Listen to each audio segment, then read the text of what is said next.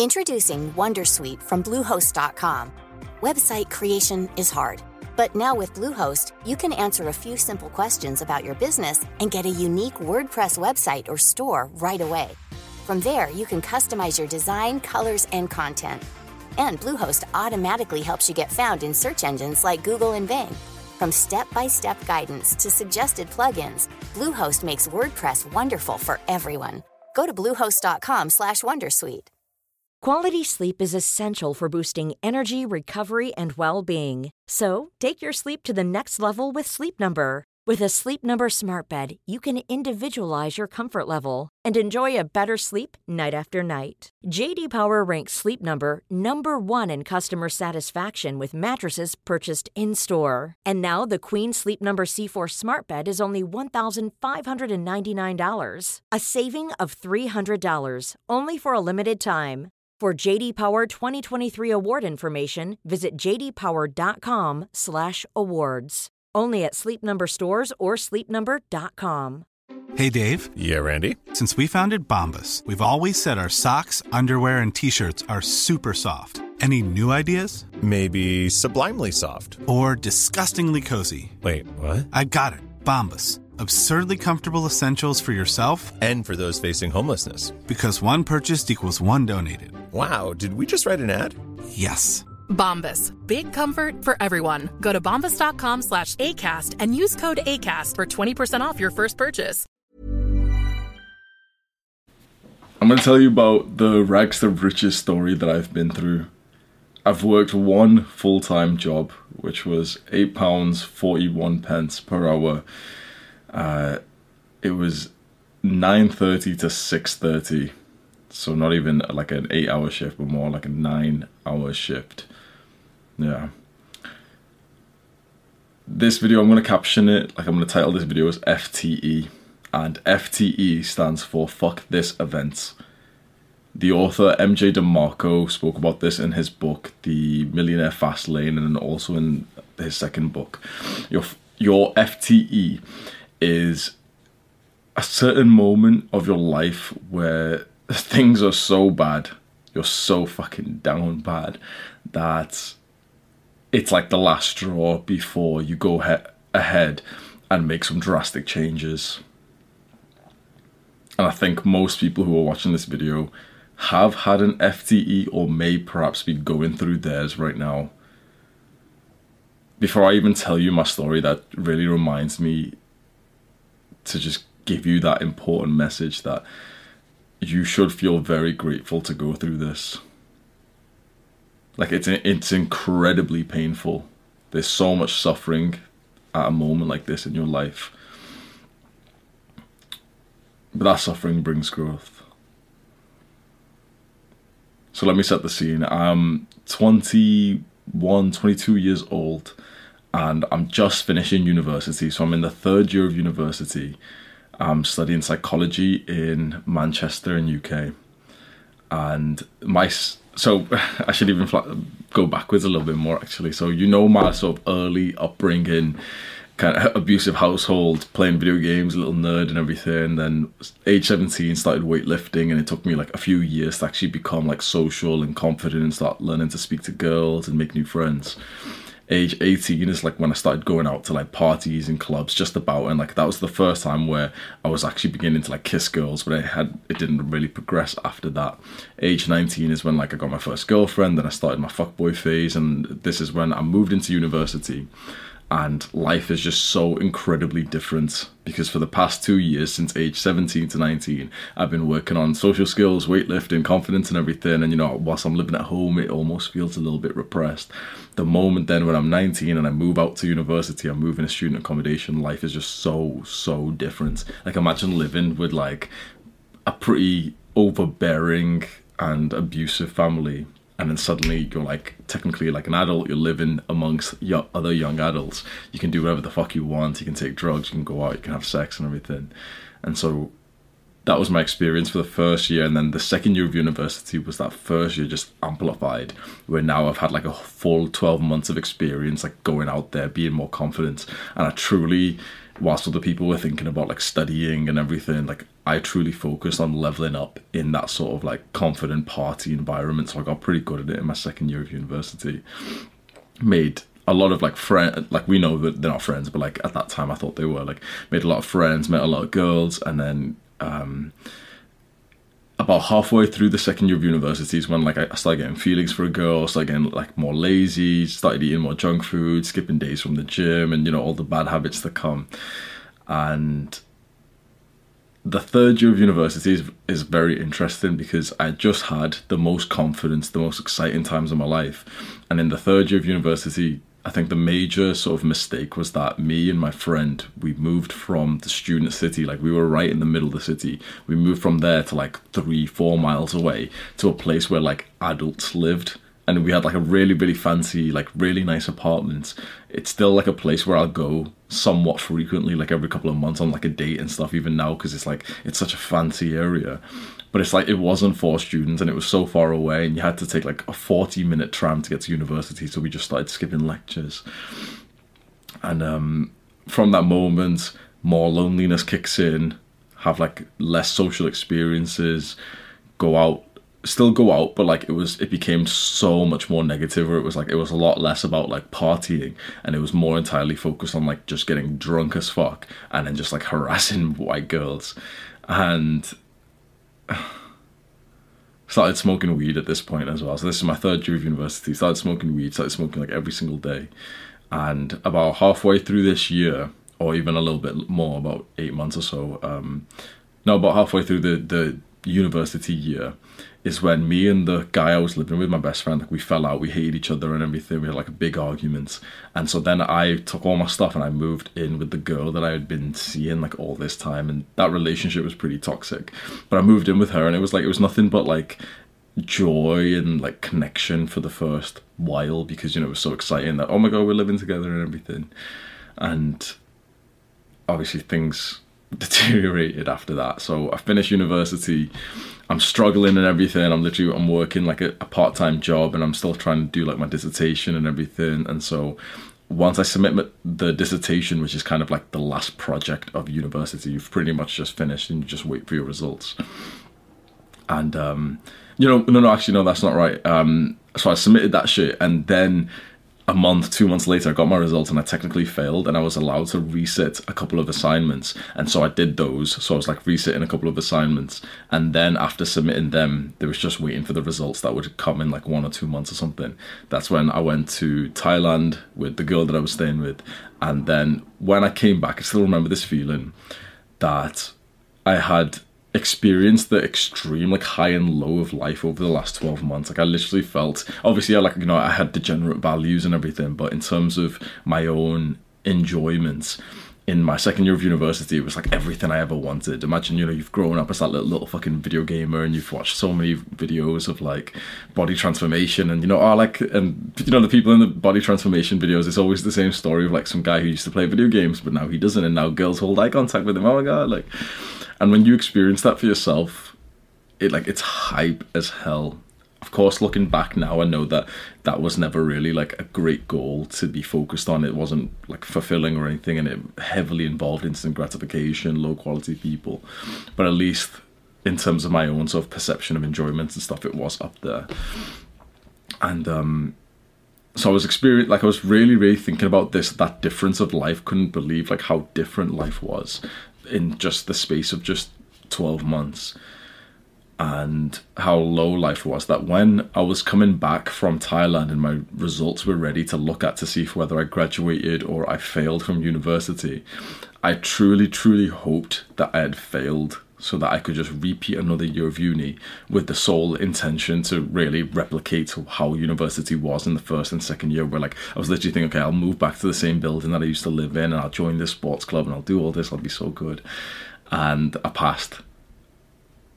I passed. I graduated, and overnight.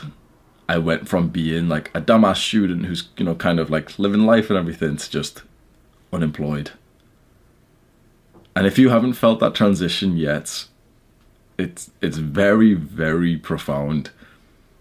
If you're still in the education system, like if you're unemployed, like if you don't have a job, it's like it doesn't really mean much because you're a student But the moment that you're out of the education system and then you don't have a purpose, you don't have a job, you don't have a career, you get hit with this like existential crisis. And it instantly like knocked my confidence.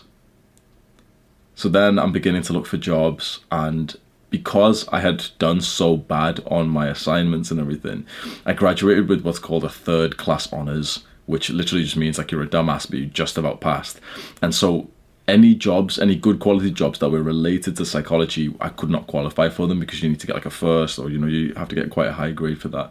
So essentially I had like the boasting rights of saying that I have a degree, but it didn't really mean anything in the places that you did want to use it. It just kind of impressed. Like sometimes I'd go to like shitty job interviews and it kind of impressed, like you know, some forty-six year old woman who's like trying to hire me to be like a receptionist. And if I say like, oh yeah, I'm educated to a degree level, it, it kind of sounds impressive, but it's like, you get what I mean. So I'm, I'm beginning to look for jobs now because I'm living, still living in the city, and no, you know what? In fact, after so at this point, this is actually when I moved back home for like five days. So I grabbed my stuff. You know, I felt like it was just pointless being in Manchester.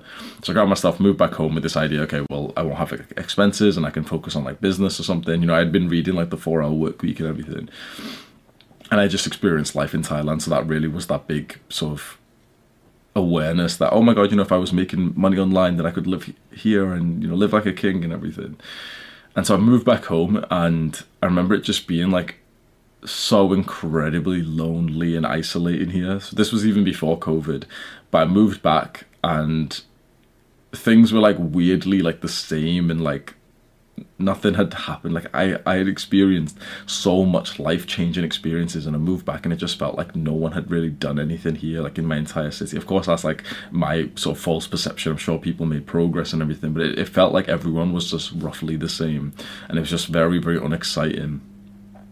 My family as well hadn't like changed at all at this point. They were still like the same level of like friction and abuse and i was still the same person so of course like it was revolving around me and everything. I wasn't grateful. I hadn't been through self-improvement at this point. So i remember it was literally just a couple of days in. I remember i, I, I would just keep breaking out crying because i had that huge detachment from the girl that i was dating in manchester. And of course like it, it's technically like 25 minutes away like 30 minutes away so it's not like it's not like long distance technically. But at the time I was like very very insecure. I probably still am now, and so I had this thing that like I would only really date a girl seriously if like we were gonna live together because I wanted to like keep an eye on her, make sure she's not fucking, and like I couldn't trust her to like you know to not live with each other. Plus, it also 100% even when I look back now, it's like the girl wasn't trustworthy at all either. So it's like it it was just kind of in my mind, yeah, of course, like we're not together anymore, and so I'm back home, I'm crying about the detachment, and I remember there was just little bits of friction of being at home, which I just I hated so much. So this was really when like my life started going downhill, which um, I blamed on other people. So I blamed it really on my family and everything. It was like the smallest inconveniences of like living at home and like oh it's too cold, and it's like you know when you live in your own apartment it's like you get to control the heating and everything but you don't in like an asian household we don't use heating that's why i'm always wearing a fucking hoodie man No, I'm taking the piss because I think it's actually. Oh, it's not even on right now. It's kind of hot today though. I remember there was like an argument, and this was actually what caused me to leave, and it was it was quite brutal as well. So it was on like my fifth day back home, and I just obviously like I wasn't I didn't have good mental health or anything. I was technically still like addicted to weed even though I moved back home and like for five days I didn't even think about it but I still definitely had like withdrawals and everything. And I didn't really tell anyone but I already had decided to just go back because I didn't like it here. And so you know I like decided to like, get all my stuff and move back. And I didn't tell anyone till literally the point when like I was packing my stuff. And so of course like look at looking back at this now, like everyone was like worried and wait, what are you doing? You just came home, and you know my mom hadn't seen me for so long. She starts getting cry, like she starts crying and everything. They're asking me like, wait, did I have like an argument with my brother? What's going on? And I'm just kind of like brushing them off because conversations like that were just too hard for me to have. Like you know these sort of family conversations where you have to explain yourself, and I think that really relates to that feeling like when I have previously explained myself, like, you know, being in situations where I've had to explain myself to my family, it's always been related to like abuse and straight after saying something, I get hit in the face or something. So it really felt like I, I was unable to have that conversation. And things just really escalated. And I remember just being sat here on, on my bed and like my dad was like physically holding me down and like it was like making me like just panic. It was just fucking weird. My sister starts crying. My mum's like screaming. I'm like saying like I start swearing at my dad and everything and it's just it's just fucking like it was such a horrible time. I remember that like I was bursting into tears. I just ran downstairs, grabbed one bag, like nothing else, just grabbed one bag, and literally just ordered an Uber and just like that for down the road. And so I like I left and just walked down the road and, and didn't see my family for an entire year after that. I think that was 2019. So after that that day, I got in, or in that day, like I got into the Uber on the way back to Manchester. Just text the girl that oh, like I'm coming back, and I blocked all of my family on everything. I think I left like my brother or, or, my sister or something so that they could come and like bring more stuff for me. And then after that, I eventually blocked him as well. And I didn't speak to anyone for like an entire year after that, up until like COVID was really, really kicking off.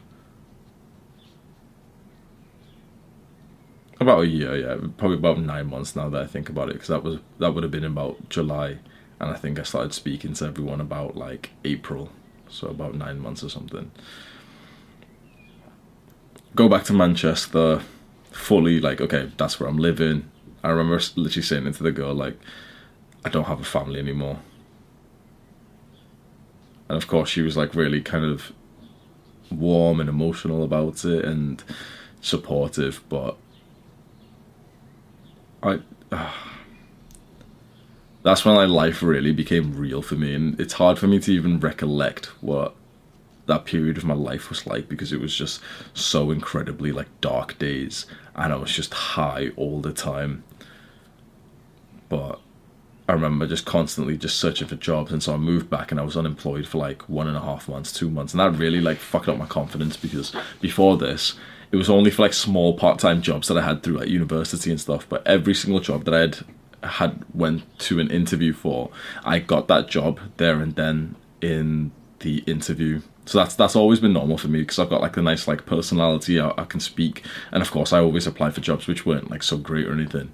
That like the interviewer would literally give me the job there and then and that didn't happen for so long so i literally i went to like maybe 10 15 20 interviews. Imagine like you're literally waking up and you're going on fucking indeed like that shitty website indeed where you just see all the shittest jobs and you're just sending your like your shitty cv to like apply for these jobs that feel like they're below you.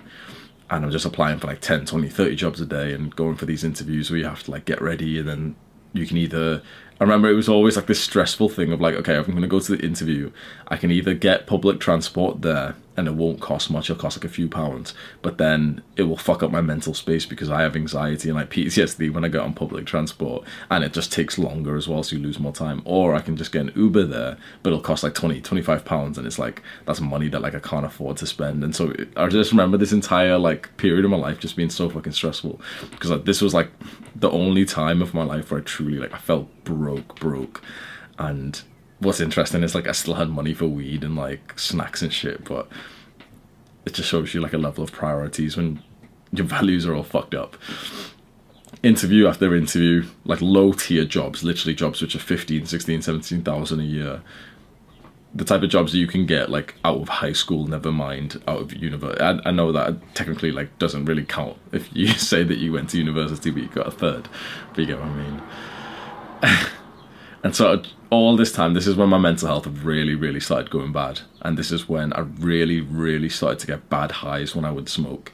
So that had been happening somewhat like for the last couple of months, but this is when it got incredibly bad because I was addicted to smoking weed. And people say weed isn't addictive, they can shut the fuck up because it absolutely is. If you think weed's not addictive, if you think weed's not a drug, you're a fucking dumbass.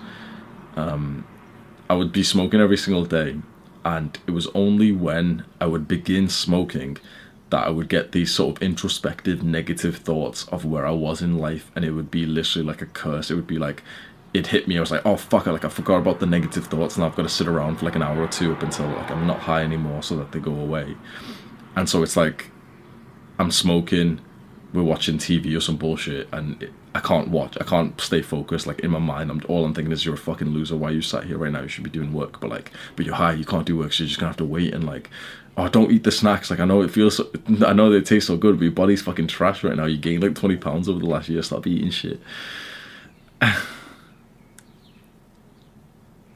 and when that was really a big cause of of the pain as well when your body transformation means a lot to you and you fucked it up because you've just got a shit diet you've got shit mental health you're eating like junk food and sugar and you're not like tracking calories or anything you're going to the gym three times a week instead of like six.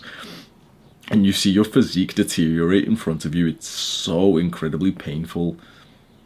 Like if you can really relate there's a difference between you know being so busy with something that's your priority like work or something and you know your physique's not really making progress or you get a little bit weaker to like almost purposely fucking up your physique but like not really wanting to so every day seeing the scale go up seeing like your body fat percentage increase your arms get smaller but your stomach get bigger and thinking like oh my god this is so shit okay i'm gonna go hit like a big workout today and everything and then just finding yourself like fuck i smoked weed now i can't really go today and I've got the munchies.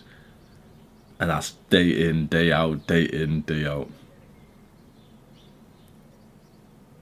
So I go to a bunch of interviews, doesn't really go well. And, you know, in fact, I just drove to Manchester with a couple of my friends. We were all going rock climbing like a week ago. And we drove in this particular place where, this like particular road where it was it was so weird like on the drive there was literally like a trip down memory lane where we drove past like every place that i had lived every place that i'd worked it was like actually crazy how we just randomly went past like so many different places and we like drove past a bunch of places where I had interviews, and so I was pointing out to everyone, like, "Oh, I applied for a job there. It was trash." And when I used to live there and everything, it was like all over Manchester, and and then it's so weird because I started then making some progress in my physique. So I started like waking up earlier. That was really the big thing for me. I started waking up early and I would be somewhat sleep deprived. But when I would wake up at five, and even still to this day, when I wake up at five, it's like that's the best thing for me by far. I'm just productive as fuck. It's pitch black outside. I would put my gym clothes on. I would literally run to the gym in the pitch black, just with like negative thoughts in my mind and shit. Just like run to the gym, beast out a workout, come back, be fasting and everything. Straight after that, usually I wouldn't be so productive. Like I remember, I would maybe do like some meditation or something. This was when I first started discovering some self improvements. But most of the day afterwards would be just eating shit and everything. But just because I got into that routine of waking up early, I started to make some progress in my physique. And I remember that was really like, it really upped my confidence again. And it's so convenient that that same time was when then I went to like three interviews over like two days, and all three offered me the job. So I remember there was a point where like, okay, so I've just been to like 15 interviews, didn't get like a single one, didn't get any offers, didn't even hear back from most of the mo- motherfuckers. And then in the space of like 24 hours, I've got three offers that I've got to respond to. So every time they called me, like, you know, one of the companies called me saying, oh, you know, we really like you. Would you like to work for us? I'd be like, yeah, yeah, you know, awesome. Yeah, I will do. Put the phone down. 20 minutes later, I get another call. Oh, oh yeah, from a different country- company. And I said yes to them an hour later, some other co- uh, company called me. I said yes to them. So I said yes to three three companies, and so I like I made like a little document in front of me saying like which one should I choose. And I remember still to obviously I'm grateful for how all this happened, but I remember still to this day I made the wrong choice here. I um the the jobs that I could have taken, those three jobs. One was with the NHS as a receptionist, and that was like it was only really going to be good because it's like, oh, you're working for the NHS. Like, you know, there's a level of credibility that comes from it. But it was the lowest pay. It was like 15,000 a year and it was pretty far away. The second was with a company of like car financing and you'd be working in the complaints department and so i had just about started like no i had started previously but i wasn't really working on it much but like the business of like um on ebay like flipping clothes and everything. And so i remember thinking oh like you know complaints department i could learn about how to handle complaints that would really help my business like you like if it's a low tier job don't you fucking think that you're gonna get anything else other than just like the bit shitty ass wage that you've been offered? Don't think that like oh my god you know the nhs is really credible or like oh it's a complete oh, maybe i'll learn to shut the fuck up bro no you won't but that was like my, my mindset with it and it's like the way that they described the company, it was like, oh, you know, national company and everything. So it sounded like really good. And I'd been to the interview there. People were nice. The office was nice. It was pretty far away, but then it also had a gym inside of the office. So I thought, like, oh, you know, like the commute is long, but like I'll get the gym and work done at the same time. And then the final place, which is the one that I should have taken, was the one that was closest the one that was just slightly under for the wage, then the so the NHS receptionist was fifteen thousand, the complaints department was seventeen point five k, and this third one was seventeen thousand, and this third job was like admin or something, and it was the one that was closest, and it actually had the least work hours, but I wasn't really thinking about this.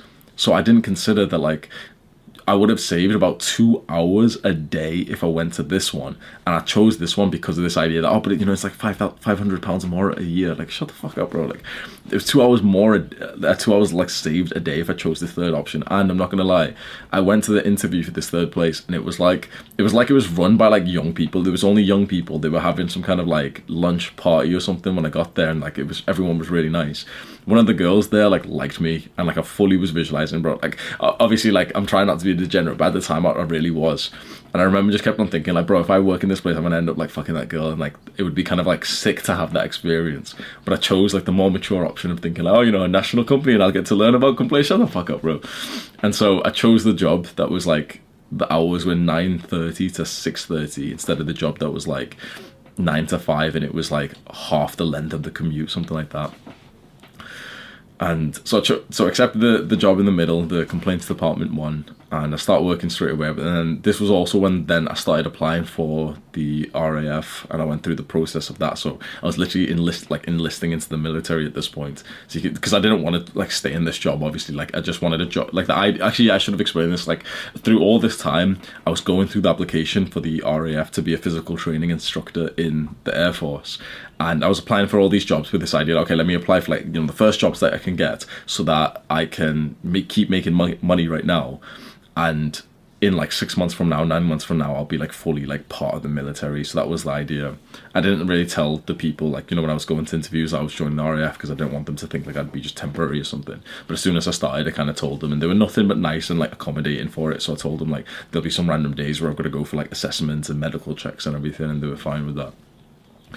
But I'm working this job, and I still remember this like level of gratitude that I had, f- like for being there because you know I just worked like I I just struggled to get a job and everything and the people that I was working around were very nice and they were like I remember the girl who worked alongside me like we both had like the same task. Still to this day like bro like I've got so much respect and love for her because like she fully made me feel welcome. And even like two months later when I actually left the job like she gave me like a massive like bag of like my like I mentioned my favorite chocolates like on one of one of the first days that we were there like it was just like a small conversation. She gave me like a massive bag of like you know Kinder Hippos and Kinder chocolates, like Kinder Buenos and everything.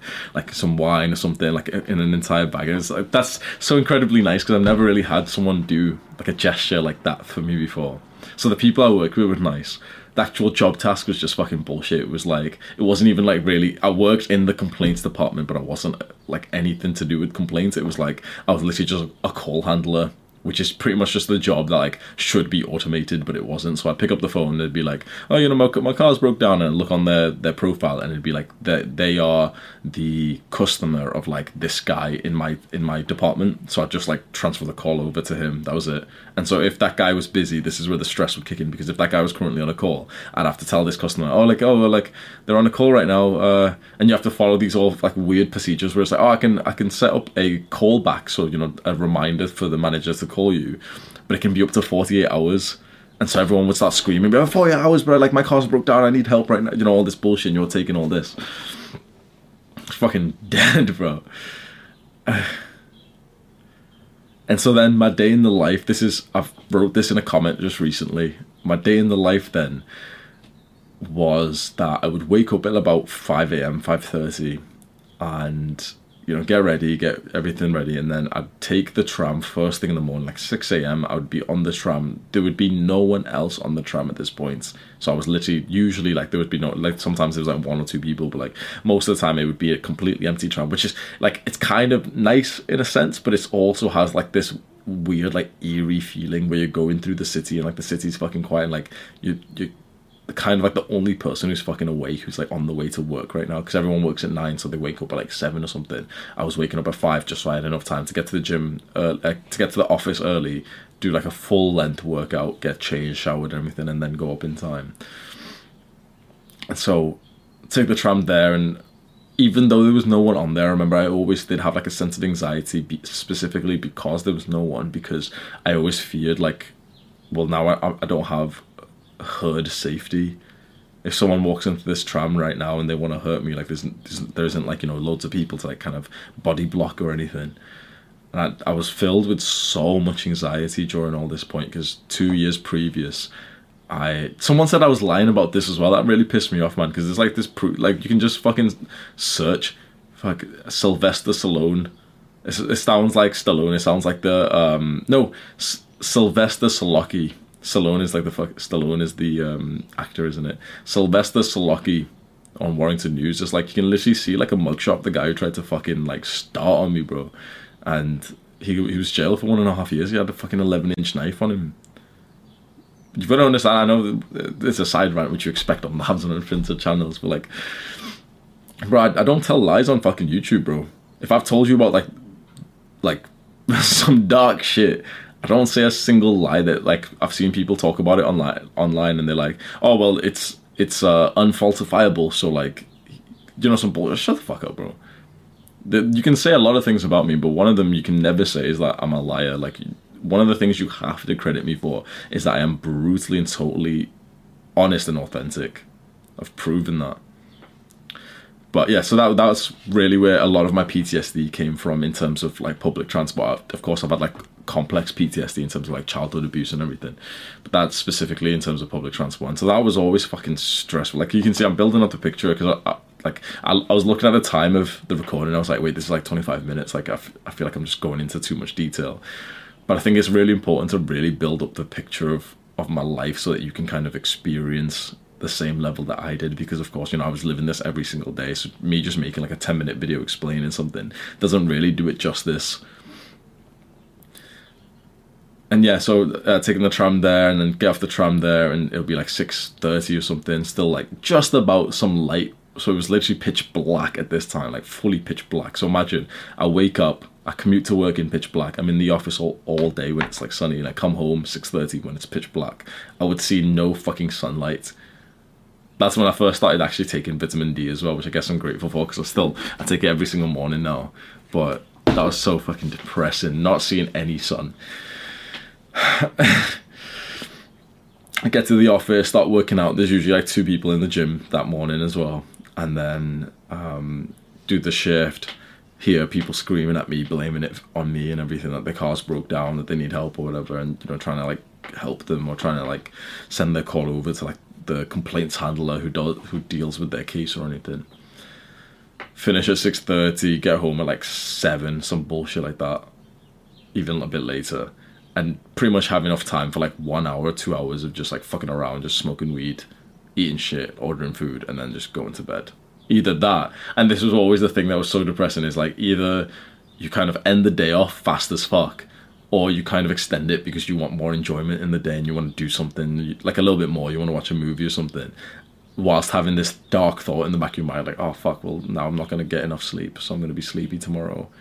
Like i hope like i hope like my alarm doesn't wake me up in a sense like that dark feeling that you have when you're going to sleep and you know you're going to be sleep deprived that you're not going to get enough sleep and you're just thinking like i don't like not even in a suicidal way but just like i just don't want to wake up tomorrow. Like it, it wasn't that i wanted to like, kill myself but it was just that i didn't want to live the life that i had. And it, once you're in that position this is what a lot of young guys need to really know is like once you're in the position when like you need that money you need that job it's so incredibly hard to break out. And this is like i am so so grateful that i had this this random thought that occurred to me. I think it was really about the four hour work week. But um it was a mix of the four hour work week and maybe a sense of minimalism where i realized that I remember once I had this rationalization, I thought, okay, you know what, I just want to quit this job and like I'll just fucking like I'll just see what I can do. Maybe the, the the selling on eBay will make just about enough for me to live like a proper minimalist life or something still I had bills and rent and stuff to pay. But then I thought, oh, you know, actually, you know what though? Because if I work, then I'll have enough money to like keep getting weed and like food deliveries and stuff. But then I realized like, if you're working to spend that money, the only thing that you've gotten like everything disappears. Does that make sense? Like imagine you work for an entire month, uh, Monday to Friday, and you work, and you don't really end up saving any money. You don't end up investing any money. You don't end up with like you know a month progress towards the skill that you wanted to develop. So of course, you know if you've got a great career and it's an extra month on your track record, fair enough. But if it's a career that you don't want and it's a career like it's a job that you're just doing for money, but then you spend that money because you hate your life whilst working that job. That's such a vicious cycle and I saw so many people. It's like it's kind of like lifestyle inflation. You inflate your lifestyle when you have more money to kind of make up for the fact that you're working a shit job that you don't like, so that when you finish work, you can get like some little bouts of pleasure by smoking, like you know, taking drugs, smoking weed. This is why everyone goes out on like Friday, Saturday, spends a hundred pounds on the weekend, buys all these clothes, buys like a shitty car that they can't even afford, or like no, it's a nice car, but they can't afford it. They have to get it on finance and everything. All of that just so they can continue living the same life with an extra sense of like materialism or, or consumerism. I remember it was actually one of my co-workers who put this into my mind, and she didn't mean to because she was one of these girls. And no offense to her, this was this wasn't the girl who you know got me the gift bag of chocolates. This was another one, and she was really nice.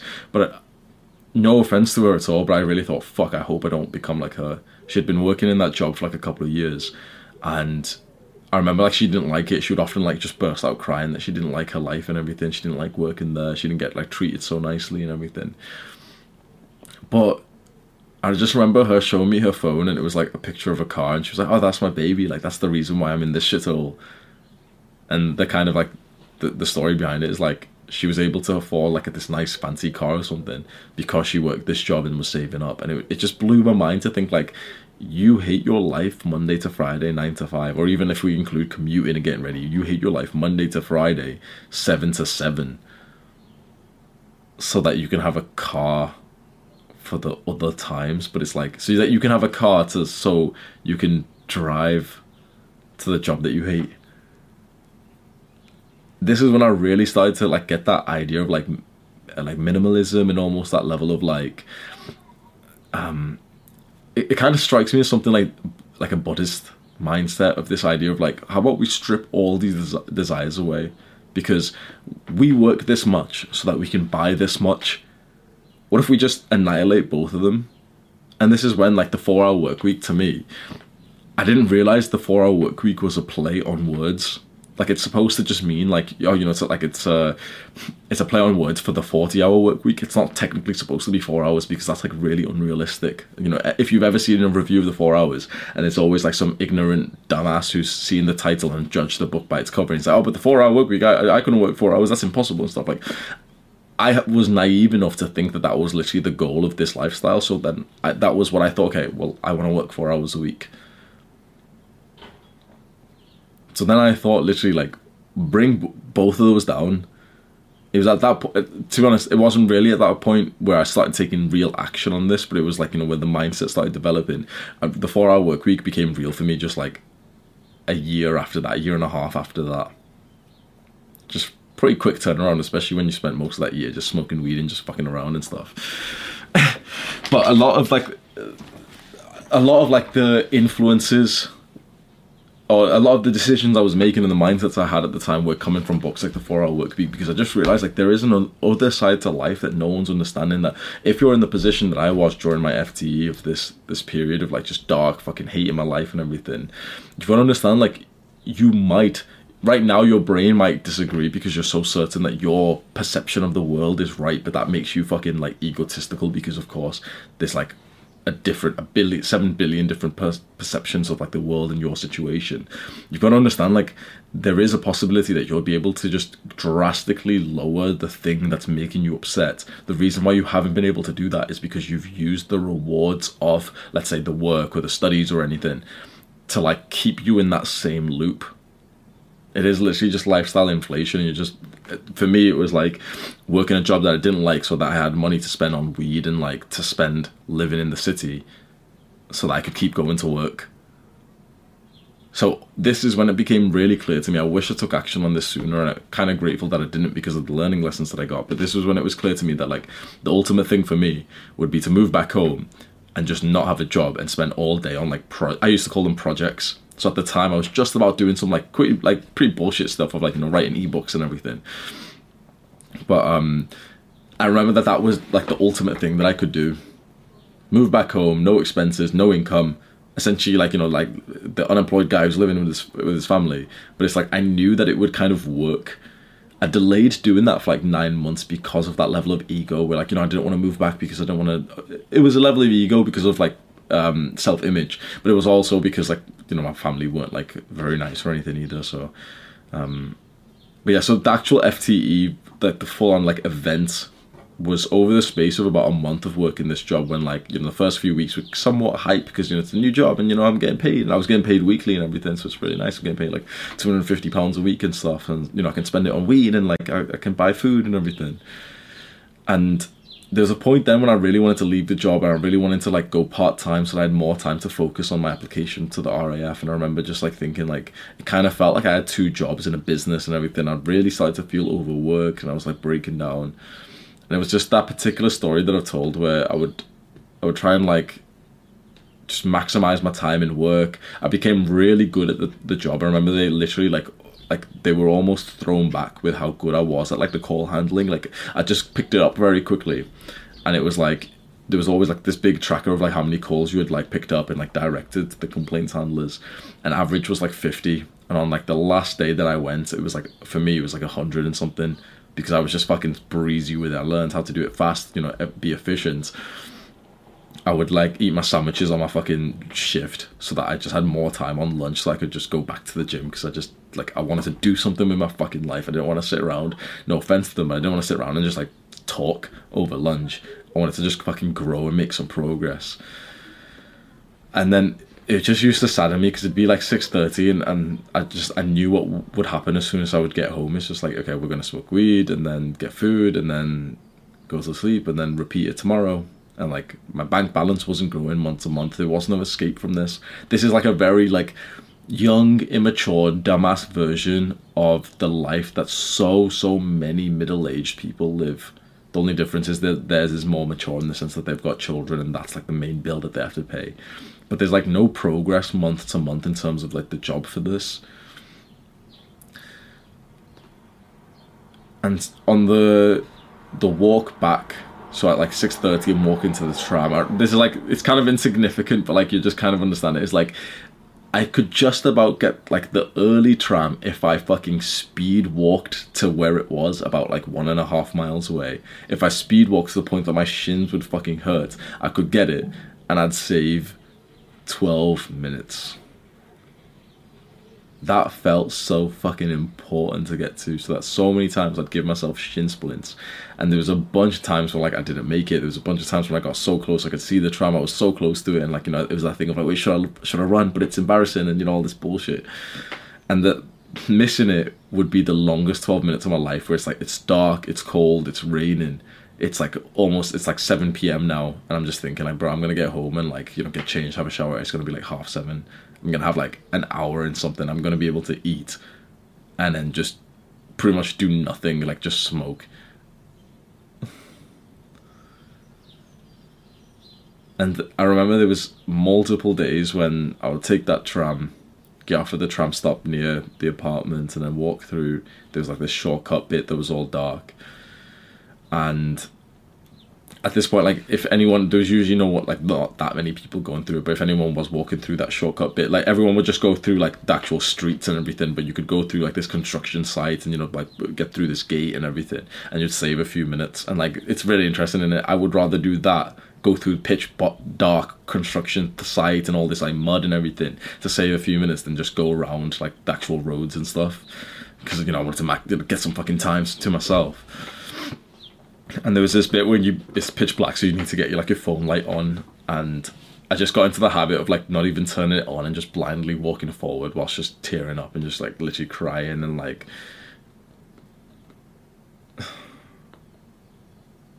But I hate my life. I truly, truly fucking hated my life. That was like the moment for me where I was like, like fuck this. This was my FTE. Was this was my fuck this event.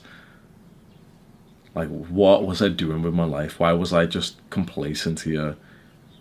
I was allowing my life to stay completely stationary because I was working a job that was taking all of my time and my brain power and then outside of that i was spending all the money that i could have like you know potentially been saving and stuff but it's it kind of like you know someone can reply and say oh but you should have saved that money and you would have made the, the truth is bro I, I could have saved a few hundred pounds a month if i didn't spend it on like weed and food you know snacks and you know like stuff that kind of made it a bit nicer.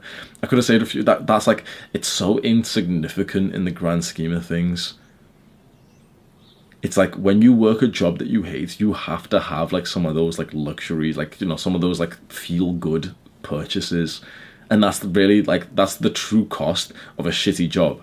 Is that not only you know is it, is it shitty and your, your wage is low and everything, but your life is so bad that you have to kind of spend that money that, that you're not even making enough of just to kind of like give yourself little like bursts of like pleasure because you don't get enough in your normal day to day life.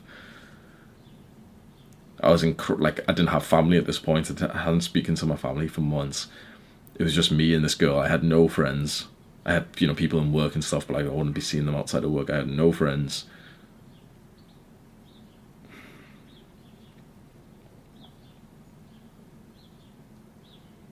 I was so like insecure and it was so weird because I was in love and I still do love that girl that I was living with, but our relationship was just so like just so bad and so toxic and it started off on like such a weird footing where we just used to like hook up and it was so incredibly toxic we're like I was like you know that the alpha Chad and like she saw me just get with so many other girls and she always kind of stayed around. Like she was the girl who really proved the red pill right and it took me like years to realize like no offense to it the reason why she kind of proved it right was just because she was like the female equivalent of like the male red pill degenerates and so of course it like worked on her and because of all that as well it was like there was no level of like trust between us. There was like a level of like you know attachment and everything and like comfort and everything but there was no trust. And so another thing that would always like hurt me was always of the possibility of like her like cheating. And it was one of the weird things as well like when i would be walking back in that darkness and the apartment was right there that i would always be trying to like look through the windows a little obviously it's ages where you can't like look through the window properly but you know you just be like proper looking through the window just trying to see like is she getting fucked right now? And i know that sounds kind of silly and like funny but like i want you to really think like i wasn't doing it for a joke. Like i didn't have any like do you know what i mean? This was a dark part of my life man